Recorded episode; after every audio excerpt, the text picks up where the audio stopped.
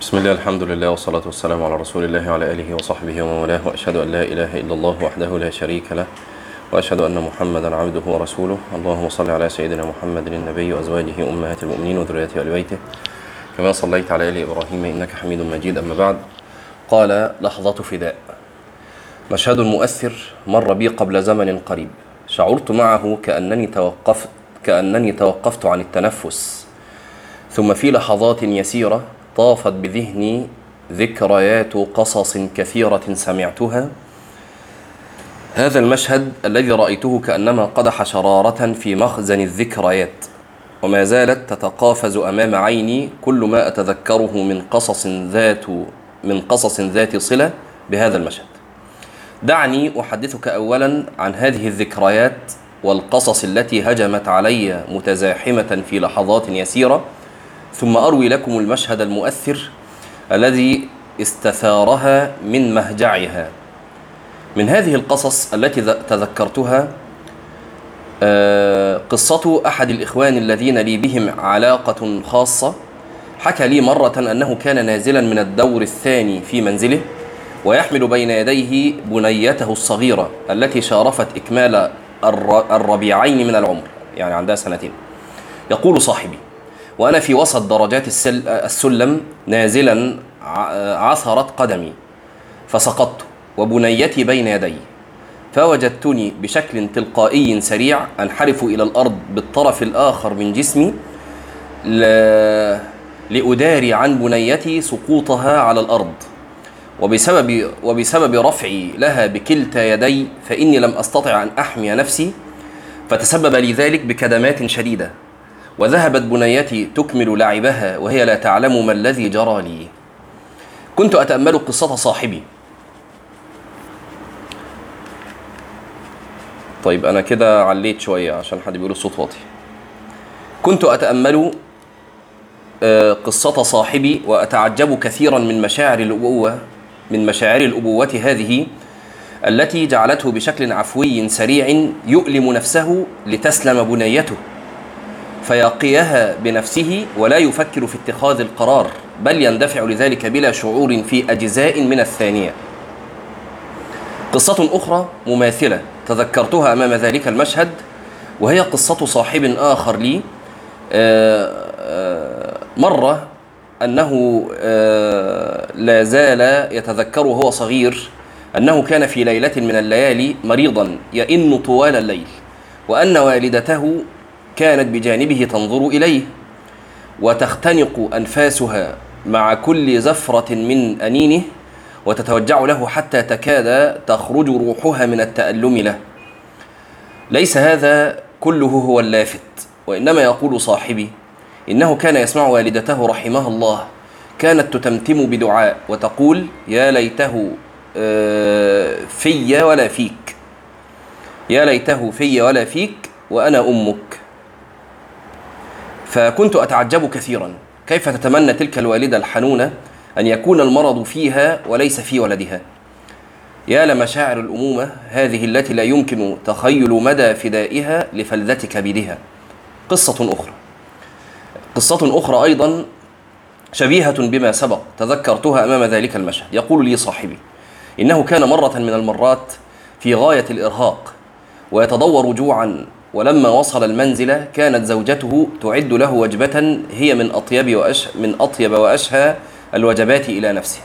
وأخذ يتشاغل بكل شيء ريثما ينتهي إعداد الوجبة المرتقبة. فلما انتهى الأمر ووضع الطبق بين يديه بعد أن كاد يعصره الانتظار جلس بجانبه طفله الصغير وأخذ يشير إلى الطبق ثم يشير إلى فمه وينظر إلى والده. لم يكن الطفل جائعا بقدر ما هو تطفل الصغار. ومع ذلك فإن هذه التوسلات أنست ألو... أنست الوالد نفسه وأخذ يلقم طفله الصغير ونسي نفسه. يا للدهشة. كيف يغيب الإنسان عن نفسه أمام توسلات طفله الصغير؟ تلك أحاسيس الأبوة. وخير من هذه القصص السابقة وأشرف وأجل منها قصة أخرى قفزت لذهني حين كنت أمام ذلك المشهد المؤثر. وهي قصة وقعت أمام النبي صلى الله عليه وسلم وأصحابه في السنة الثامنة للهجرة. وذلك أنه حين جاء سبي هوازن رأى النبي صلى الله عليه وسلم فيه أما حنونا ملهوفة تبحث في السبي عن صبيها. ويروي عمر بن الخطاب القصة فيقول قدم على رسول الله صلى الله عليه وسلم بسبي فإذا امرأة من السبي تبتغي آه، آه، إذا إذا وجدت صبيا في السبي أخذته فألصقته ببطنها وأرضعته فقال لنا رسول الله صلى الله عليه وسلم أترون هذه المرأة طارحة ولدها في النار؟ قلنا لا والله وهي تقدر على ألا تطرحه. فقال رسول الله صلى الله عليه وسلم لله أرحم بعباده من هذه بولدها. فتعجب النبي صلى الله عليه وسلم من شدة لهفة هذه الأم بصبيها. حتى كانت تلتقط صبيا إثر صبي من السبي فتلقمه ثديها.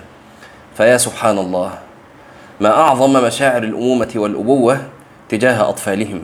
وهذا ليس شأنا مختصا بالبشر بل حتى الحيوانات العجموات. تحمل من مشاعر الأمومة الحنون آه، شيئا مثيرا للأحاسيس وكوامن النفوس.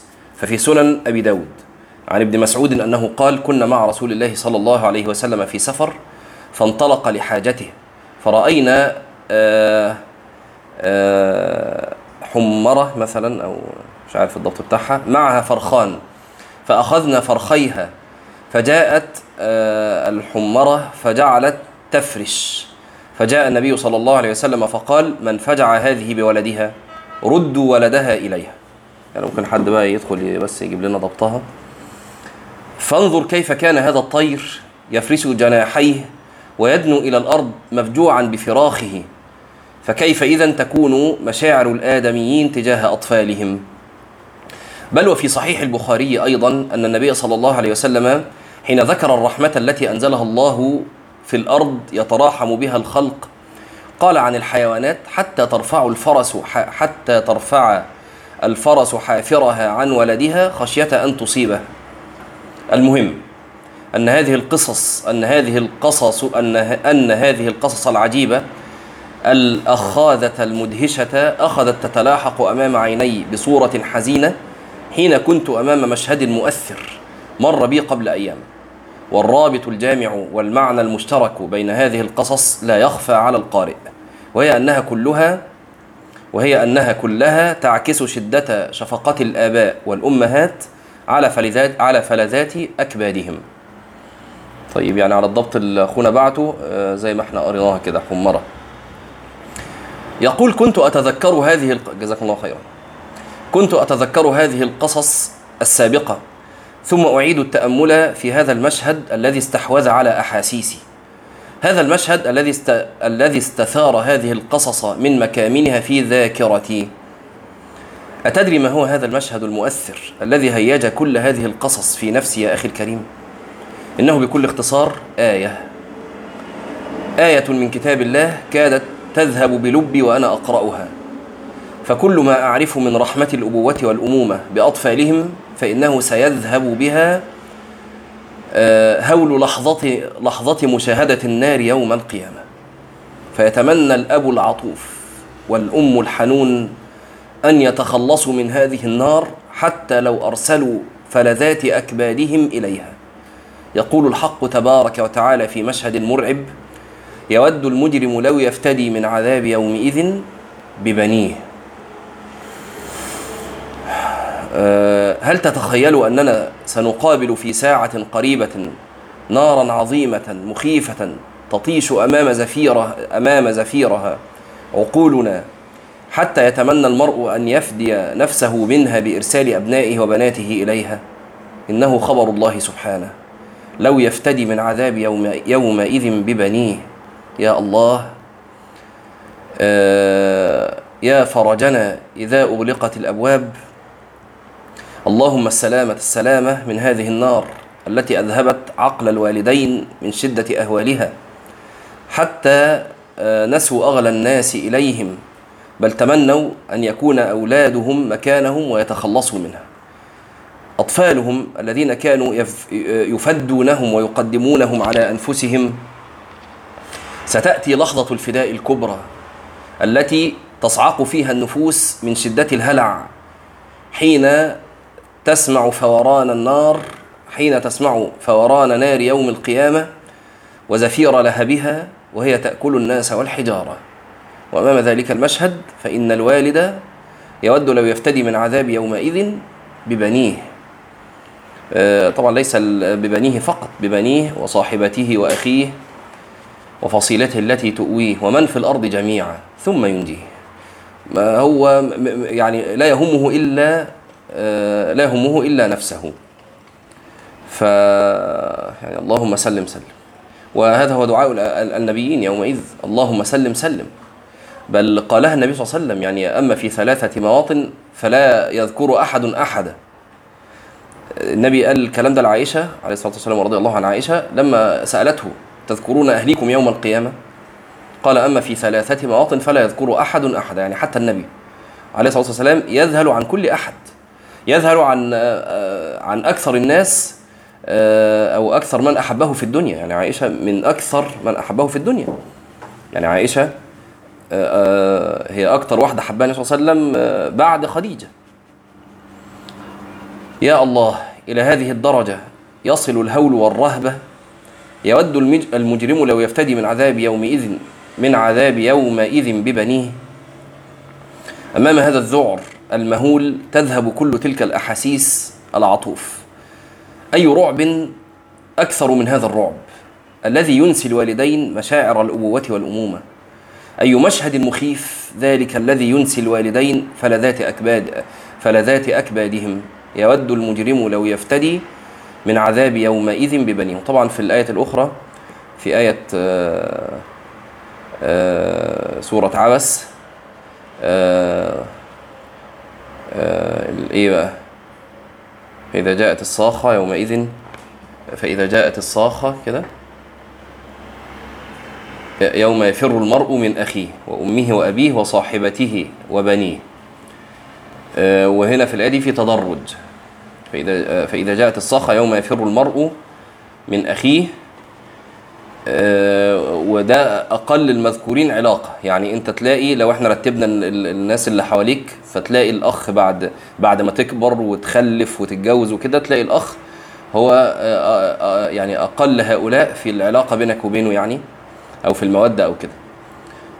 وبعدين بقى في تدرج. يوم يفر المرء من أخيه وأمه وأبيه وصاحبته زوجته وبنيه. آه قال يا ربنا السلامة السلامة. الإطراق الأخير. آه طبعا يا جماعة يعني الشاهد بقى من من القصة أو من المسألة اللي فاتت دي إنه لا مجاملة في دينك لأن بعض الناس يرق دينه لأجل أولاده أو لأجل زوجه. خصوصا إذا كانت الزوجة يعني إيه تدينها خفيف أو كده فتلاقيه من أجل إن هو يلبي لأولاده رغبات الرغبات ويلبي لزوجته رغباتها ربما وقع في الحرام. إما وقع في الحرام عشان يحصل المال اللي اللي بيه يلبي تلك الرغبات أو يكون الرغبات نفسها حرام. يعني الأولاد عاوزين يروحوا أماكن لا ينبغي إن إنها تطرح. أو الزوجة بتزن تجيب حاجة لا ينبغي إنها تيجي لأنها لأنه شيء حرام محرم فأمام الضغط ضغط الأبناء أو ضغط الزوجة ولحب الوالد لهم ولحبه لزوجه ربما خضع لمثل هذه الرغبات. طب ممكن تبقى الرغبات في ذاتها مباحة لكن مرهقة ماديا. فالرجل يبتدي يحصل المال من طريق محرمة. إرضاء لرغبات الزوجة وارضاء إرضاء لرغبات الأولاد أو الأبناء. فلا مجاملة في دينك لأحد وهذه العلائق كلها زائلة يوم القيامة. كلها زائلة يوم القيامة. وبعدين أنتوا عارفين أشد ما يكون من العلاقة علاقة الأم بالرضيع. يعني يعني ال ال الأبناء كمان يعني علاقة الأم والأب بالأبناء بتختلف على حسب احتياج وده هذا من عجيب خلق الله عز وجل. إن ربنا سبحانه وتعالى بيخلق الرحمة في قلوبنا على قدر الاحتياج. يعني تلاقي لو واحد أب وأم عندهم ابنين أو ثلاثة تلاقي الطفل اللي محتاج لرعاية أكبر ربنا سبحانه وتعالى يخلق رحمة في قلب الوالد أو يقذف رحمة في قلب الوالد والوالدة بقدر احتياج هذا الطفل للرعاية. خلاص؟ فأشد ما يكون الطفل لرعاية الأم وهو بعده رضيع. مش كده؟ آه، حتى دي المرضع تذهل عن رضيعها يوم القيامة. كما أخبر الله عز وجل في آه، سورة الحج. آه، طيب. قال الإطراق الأخير.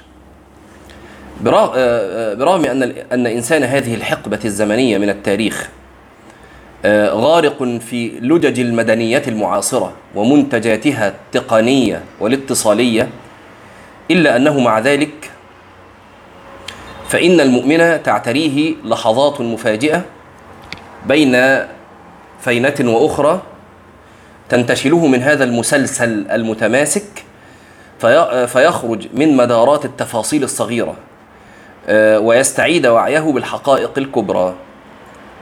لحظة الصدمة تقع دوما حين يتذكر المؤمن لحظة لقاء الله.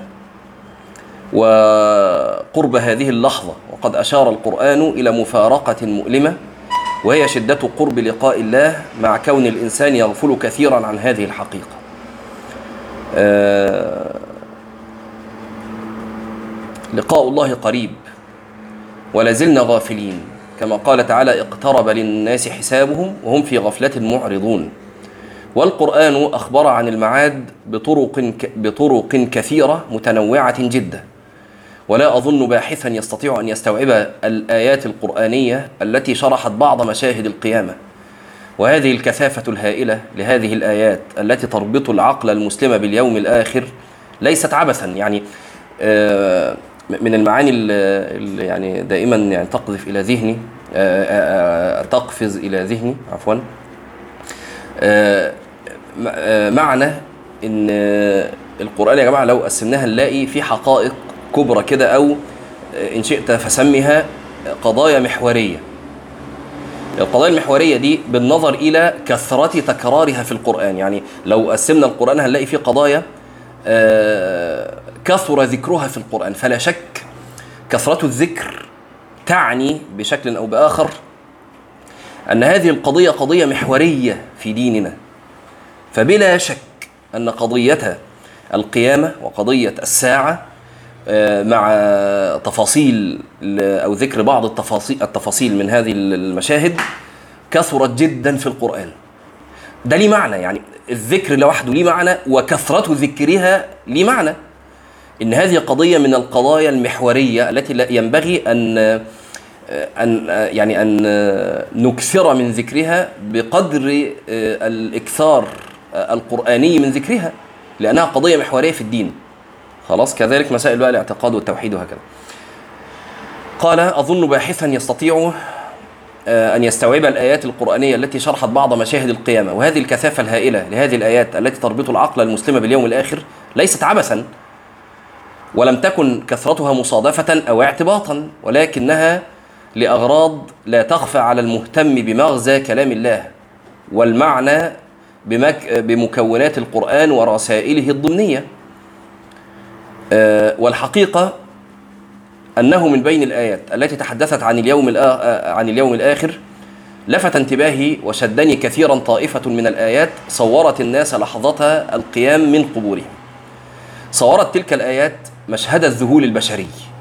بالله عليك انظر كيف يصور القرآن مشاعر المقصرين في ذلك اليوم. قال سبحانه وتعالى ولا تحسبن الله غافلا عما يعمل الظالمون. إنما يؤخرهم ليوم تشخص فيه الأبصار مهطعين مقنعي رؤوسهم لا يرتد إليهم طرفهم وأفئدتهم هواء. انظر كيف سنقوم من قبورنا شاخصة أبصارنا مهطعين أي مسرعين ومقنعين رؤوسنا. ننظر من شدة الأهوال ومن شدة التحديق بحيث لا تطرف العين. وصف القرآن هذه الحالة بأنهم لا يرتد إليهم طرفهم ومن شدة الفزع والرعب وصف الله القلوب بأنها فارغة فقال وأفئدتهم هواء. ومن التصويرات القرآنية الأليمة لتلك اللحظات تصوير لحظة الانكسار والذل والضعة التي تعتري المقصر. يقول تعالى ولو ترى إذ المجرمون ناكسوا رؤوسهم عند ربهم ربنا أبصرنا وسمعنا فارجعنا نعمل صالحا إنا موقنون. بالله تخيل نفسك منكسا رأسك. في ذلك اليوم تتمنى العودة لدار العمل وفجيعته بل وصف الله الخجل والذل في ذلك اليوم وصفا آخر يجعل الإنسان ينظر مسارقة. كما يقول تعالى وتراهم يعرضون عليها خاشعين من الذل ينظرون من طرف خفي. والإنسان الذليل الخائف آه، يسود وجهه وتعلوه القتامة حتى كأن الليل البهيم يعلو محياه. قال تعالى كأنما أغشيت وجوههم قطعا من الليل مظلمة أرأيت وجها كأنه الليل؟ يا للذل يا لذل ذلك اليوم. ومن الصور القرآنية التي تنخلع لها القلوب صورة الجثو على الركب في ذلك اليوم. فترى الناس مستوفزين لا يصيب الأرض منهم إلا ركبهم إلا آه، لا يصيب الأرض منهم إلا ركبهم وأطراف أقدامهم. كما قال تعالى وترى كل أمة جاثية. كل أمة تدعى إلى كتابها اليوم تجزون ما كنتم تعملون هذا كتابنا ينطق عليكم بالحق. إنا كنا نستنسخ ما كنتم تعملون. آه، فلعل هذا الجثو لأن أرجل الناس إذ رأوا النار لم تحملهم. فجثت الأمم على الركب وكما وصف الله القلوب أنها من شدة فزعها كأنما هي خالية وأفئدتهم هواء. فإنه في موضع آخر وصف الله القلب من شدة الرعب بأنه من شدة خفقانه كأنما آه، صعد للحنجرة مع الصمت المطبق وأنذرهم يوم الآزفة. إذ القلوب لدى الحناجر كاظمين. القلوب لدى الحناجر. القلب في الحنجرة. من شدة الرعب ومن شدة الهول. يعني حاولوا يا جماعة تعيشوا هذه المشاهد. وثمة آيات أخرى كثيرة تصف الذعر الشديد وذهول الناس في ذلك اليوم. ولا يقطع نياط القلب مثل علمنا بأن هذه الأحوال التي وصفها كتاب الله لا يفصل بيننا وبينها إلا مجيء ملك الموت إلا مجيء ملك الموت في الساعة المقدرة اليوم أو غدا. ومع ذلك لا زالت الغفلة تكبلنا. وكثيرا يعني في الدروس كنت أقول للشباب يعني اللي حضر منكم معانا يعني الدروس اللي فاتت ان الغفلة هي آفة هذا العصر. وإحنا محتاجين نتكلم كتير جدا في الغفلة وكيف استحوذت علينا وكيف نخرج منها محتاجين هذا الكلام. ولعلنا إن شاء الله في يعني إيه محطة من محطات التوقف في رحلتنا. آه، نذكر شيئا من ذلك. نقرأ يعني هذا الموطن آه، آه، يعني من كتاب يعني مهم يعني هنقولها بقى وقتها. وفي ستة مواضع من كتاب الله وصف الله ذلك اليوم بأنه بغتة أي مفاجئ. كما قال الله حتى إذا جاءتهم الساعة بغتة. وقال لا لا تأتيكم إلا بغتة. وقال أو تأتيهم الساعة بغتة. وقال بل تأتيهم بغتة فتبهتهم. فيا ليت شعري على أي حال سيباغتنا ذلك اليوم. ومن مات قامت قيامته يا جماعة. من مات قامت قيامته. واللافت في الأمر أيضا أن علماء الإلهيات يؤكدون أن القرآن أكثر من ذكر اليوم الآخر بما لا يوجد مثله في الكتب السماوية. كما يقول أبو العباس ابن تيمية وفي القرآن من ذكر المعاد وتفصيله وصفة الجنة والنار والنعيم والعذاب ما لا يوجد مثله في التوراة والإنجيل. بل إن الله تعالى تمدح بتعظيم نفسه بإلقاء الوحي على الرسل لكي لكي ينبهوا الناس على اليوم الآخر. فجعل الله من أعظم وظائف الوحي آه، تذكير الناس بقرب لحظة لقاء الله. كما قال تعالى رفيع الدرجات ذو العرش يلقي الروح من أمره على من يشاء من عباده. ليه؟ لينذر يوم التلاق. يعني هذه وظيفة من وظائف الرسل يا جماعة. والله إنه لأمر محرج أن يكون الله آه، يوضح لنا أن من أغراض الوحي آه، تنبيه الناس على لقائه ونحن غافلون عن هذه الغاية القرآنية العظيمة. هل نحن حين نتلو القرآن نستحضر أن من مقاصد القرآن تعميق استحضار اليوم الآخر في النفوس؟ هل منحنا الآيات التي تصور مشاهد تصور مشاهد اليوم الآخر؟ منزلتها التي تستحقها. حين ننشغل آه، بدنيانا ونغفل عن هذا اليوم القادم فنحن لا نغفل عن يوم عادي أو يوم مهم فقط. إننا نغفل عن يوم وصفه كتاب الله بقوله إن هؤلاء يحبون العاجلة ويذرون وراءهم يوما ثقيلا. آه. آه، لو تفتكروا في الدرس اللي فات أو اللي قبله لما قلنا بل تحبون الحياة بل تؤثرون الحياة الدنيا والآخرة خير وأبقى. آه، وشرحنا حتة خير وأبقى. طب ليه بنؤثر الحياة الدنيا؟ لما هي الآخرة خير وأبقى. لمع لمعان منها ده. إن هؤلاء يحبون العاجلة. إنما آثرنا الدنيا لأنها العاجلة. مع كون الآخرة خير وأبقى. آه، ولذلك بقى مين أعقل الناس يا جماعة؟ من زهد في هذه الدنيا. إحنا الناس كلها بتتكلم على الدنيا لمجرد إنها عاجلة. مع إنك لو قلت له أي واحد وقفته وهو عمال يتكلم على الدنيا في سبيل تحصيل الدنيا يضيع آخرته. لو وقفته كده في لحظة قلت له تعالى يا فلان. هي الآخرة أجمل ولا الدنيا؟ يقول لك طبعا الآخرة. تقول له طب هي أبقى ولا الدنيا؟ يقول لك طبعا الآخرة. أبقى من الدنيا. طب ليه يا ابني بتؤثر الدنيا؟ هيسكت ما عندوش ج... ما... ما فيش جواب لمثل هذا. خلاص؟ ولذلك أعقل الناس من تركوا هذه الدنيا. الامام الشافعي لما استفتي في مسألة واحد مات وترك تركة وأوصى بشيء من التركة لأعقل الناس. ومات. طب نديها لمين؟ قال تصرف للزهاد. يعني الزهاد في الدنيا هم أعقل الناس لأنهم عرفوا حقيقة الدنيا وحقيقة الآخرة فزهدوا في هذه الدنيا.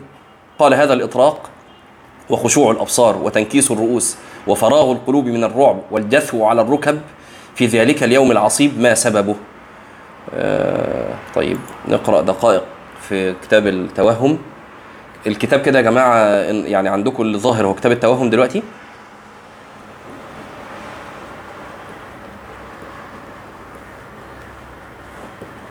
ولا ولا لسه الكتاب كتاب الرقاق القرآن؟ التوهم؟ طيب. الناس معانا ولا نعمل؟ طيب. طيب يقول إحنا دقيقتين أو ثلاثة يعني في التوهم عشان يعني لغاية ما تخلص النصف ساعة يعني. يقول الحارث المحاسبي فتوهم ذلك بعقل فارغ وقد هاجت منه رحمة لضعفك. وارجع عما يكره مولاك. أه وترضى عسى أن يرضى عنك. وأعذ به بعقلك واستقله يقلك عثراتك. وابكي من خشيته عسى أن يرحمك ويقيل عثراتك. فإن الخطر عظيم وإن البدن ضعيف والموت منك قريب. والله جل جلاله مع ذلك مطلع يراك وناظر لا يخفى عليه منك سر ولا علانية. فاحذر نظره بالمقت والبغضة والغضب والقلاء وأنت لا تشعر فرحا أو قرير العين. فاحذر فاحذر الله عز وجل وخفه واستحي منه أجله. ولا تستخف بنظره ولا تتهاون باطلاعه. وأجل مقامه عليك وعلمه بك وافرقه واخشه قبل أن يأخذك بغتة. وليرى أثر مصيبة أثر مصيبة مخالفتك له ليعلم ما قد بلغ منك خلافه. يعني يا جماعة إذا عصيته سبحانه وتعالى فلتري فلتره سبحانه وتعالى أثر تلك المصيبة عليك. ما تبقاش عصيت ربنا وبعد المعصية عمال تضحك وتهزر. يا أخي حتى لو عصيت ربنا ووقعت في الزلل بعديها اقعد ندمان. مش قادر الصراحة يعني ما أنا حاببها. لازم تظهر منك الندم. حتى لو تمثيل حتى لو تمثيل. إن لم تبكوا فتباكوا. مش كده؟ تباكى. واقعد كده مع نفسك وذكر نفسك بإن المعصية اللي أنت كنت عليها رآك الله عز وجل عليها ولو شاء لأخذك. وأنت عليها ولكنه برحمته أمهلك. سبحانه وتعالى. تراه إذ إذا أخذك وأنت على هذه المعصية. من يسأله؟ لا يسأل عما يفعل وهم يسألون. لكن لرحمته بك ولإرادته الخير لك أمهلك ف. فليرى أثر مصيبة مخالفتك له ليعلم ما قد بلغ منك خلافه. فيعظم حزنك ويشتد غمك بمخالفته. وليعلم أنه وليعلم أنه قد بلغ إليك خلافه. فإن علم ذلك منك صفح عنك وعفى عنك فلا تتعرض لله عز وجل فإنه لا طاقة لك بغضبه ولا قوة ولا قوة ولا آه، قوة لعذابه ولا صبر لك على عقابه ولا صبر عندك عن جواره. يا سلام على الكلام الجميل. يعني آه، لا صبر لك على عقابه ولا صبر لك آه، أو عندك عن جواره. يعني يعني هتصبر إزاي إنك إنك تعيش بعيد عنه يوم القيامة؟ يبقى ناس تعيش بالقرب منه في كنفه سبحانه وتعالى وتراه يوم المزيد في كل أسبوع كده يرونه سبحانه وتعالى. وأنت يعني أعيذك بالله آه، يعني آه، أو يعني يعني أي حد بقى يعني ملقى في النار. إزاي؟ إزاي نصبر على ذلك يا جماعة. وكذلك في الدنيا إزاي نصبر إن إحنا نعيش بعيد عنه سبحانه وتعالى؟ فتدارك نفسك قبل لقائه فكأنك بالموت قد نزل بك بغتة والموت فكأن قد نزل فتوهم ما وصفت لك فإنما وصفت بعض الجمل فتوهم ذلك بعقل فارغ موقن عارف بما قد جنيت على نفسك. وما استوجبت بجنايتك وفكر في مصيبتك في دينك وليرى الله عز وجل عليك أثر المصيبة لعله أن يرحمك فيتجاوز عنك لمغفرته وعصمته. فإن كنت من أهل العفو والتجاوز فتوهم آه، آه، أن تفضل الله عز وجل عليك بالعفو والتجاوز. آه، فتوهم إن تفضل الله عز وجل عليك بالعفو والتجاوز ممرك على الصراط ونورك معك ونورك معك يسعى بين يديك وعن يمينك وكتابك بيمينك مبيض وجهك وقد آه، آه، فصلت من بين يدي الله عز وجل وأيقنت برضاه عنك وأنت على الصراط مع زمر العابدين ووفود المتقين والملائكة تنادي سلم سلم. والوجل مع ذلك لا يفارق قلبك ولا قلوب المؤمنين. تنادي وينادون ربنا أتمم لنا نورنا واغفر لنا إنك على كل شيء قدير. طبعا هذا دعاء المؤمنين إذ رأوا غيرهم قد طفئ نورهم. المنافقون لما أظهروا في الدنيا الإيمان وأبطنوا الكفر فكأنهم خادعوا الله. وهو خادعهم. إزاي خادعهم؟ قبل منهم الإسلام ظا- ظاهرا في الدنيا. مش كده؟ مش مش هنعمل كده مع المنافقين. نقبل الإسلام مع أن الله عز وجل كان يعلم كان يعلم كان يعلم المنافقين على عهد النبي صلى الله عليه وسلم. لكن آه، قبل النبي صلى الله عليه وسلم إسلامهم ظاهرا. طب ويوم القيامة هيجي المنافقون والمؤمنون يعطوا آه، نورا كما أعطي المؤمنون نورا. وبعدين وهم ماشيين يطفأ النور. هو أول ما يعطوا النور يقولوا خلاص إحنا إيه؟ خدعنا خلاص خدعنا الرب سبحانه وتعالى وحاشاه وبعدين هم ماشيين يطفأ نورهم.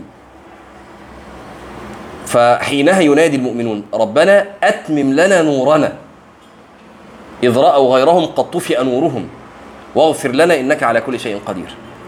فتدبر حين رأوا المنافقين طفئ نورهم. وهاج الوجل في قلوبهم فدعوا بتمام النور والمغفرة.